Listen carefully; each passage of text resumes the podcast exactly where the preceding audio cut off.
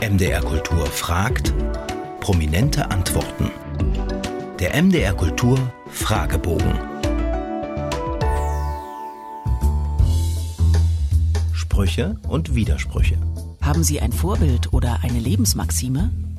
Lebensmaxime ist, äh, die man auch nicht immer erfüllt und nicht immer erfüllen kann, ist aber Ehrlichkeit. Welches Bildungserlebnis ist Ihnen in Erinnerung geblieben? Ach, so viele. Also das ist wirklich schwer. Das ist wirklich schwer. Was mir in Erinnerung geblieben ist, mein, mein einziger und äh, äh LSD-Trip, den ich je gemacht habe, der mir in Tee ge ge ge gebracht wurde. Und ich habe auf diesem Trip mehr gelernt als in meinem ganzen Leben.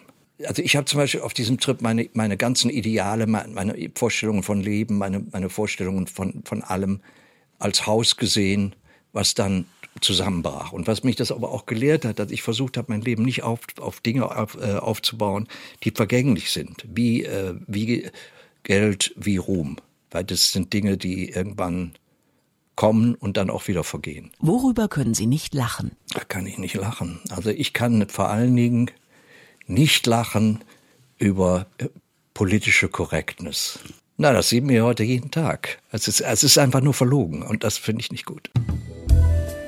Sein und haben. Welches Buch würden Sie niemals weggeben? Mein, einer meiner absoluten Lieblingsromane ist Middlesex. Das ist, ach Gott, oh, ich bin so schlecht mit dann und Autorennamen. Aber es gibt so viele, auch die, äh, also äh, im Grunde, ich bin ein riesen Philip Roth-Fan. Ich habe da von ihm alle Bücher gelesen und es gibt kein schlechtes. Wann fühlen Sie sich am lebendigsten? Ich hoffe jetzt. Gott und die Welt. Woran glauben Sie?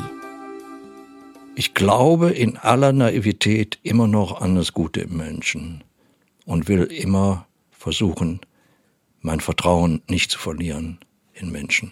Gibt es für Sie einen Ort des Friedens? Oh ja. Und der, der liegt in mir. Der liegt in dir drin.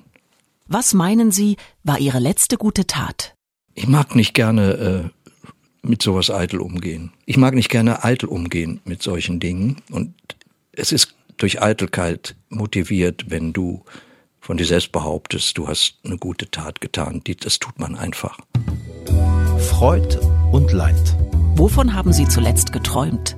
Ich behalte meine Träume nicht. Es ist ganz, ganz schrecklich. Ich träume zwar und ich weiß, dass ich träume, aber ich habe, meine Frau kann Träume erzählen, die gehen 20 Minuten und denken, wie ist das möglich? Ich behalte die nicht. Welche Musik berührt Sie am tiefsten? Vieles in der Klassik, im, im Jazz unglaublich. Immer, immer die Musik, die, die in mir Imagination und Gefühl hervorruft. Was finden Sie schwerer? Anfangen oder aufhören? Das eine beinhaltet das andere und darüber muss man sich im Klaren sein.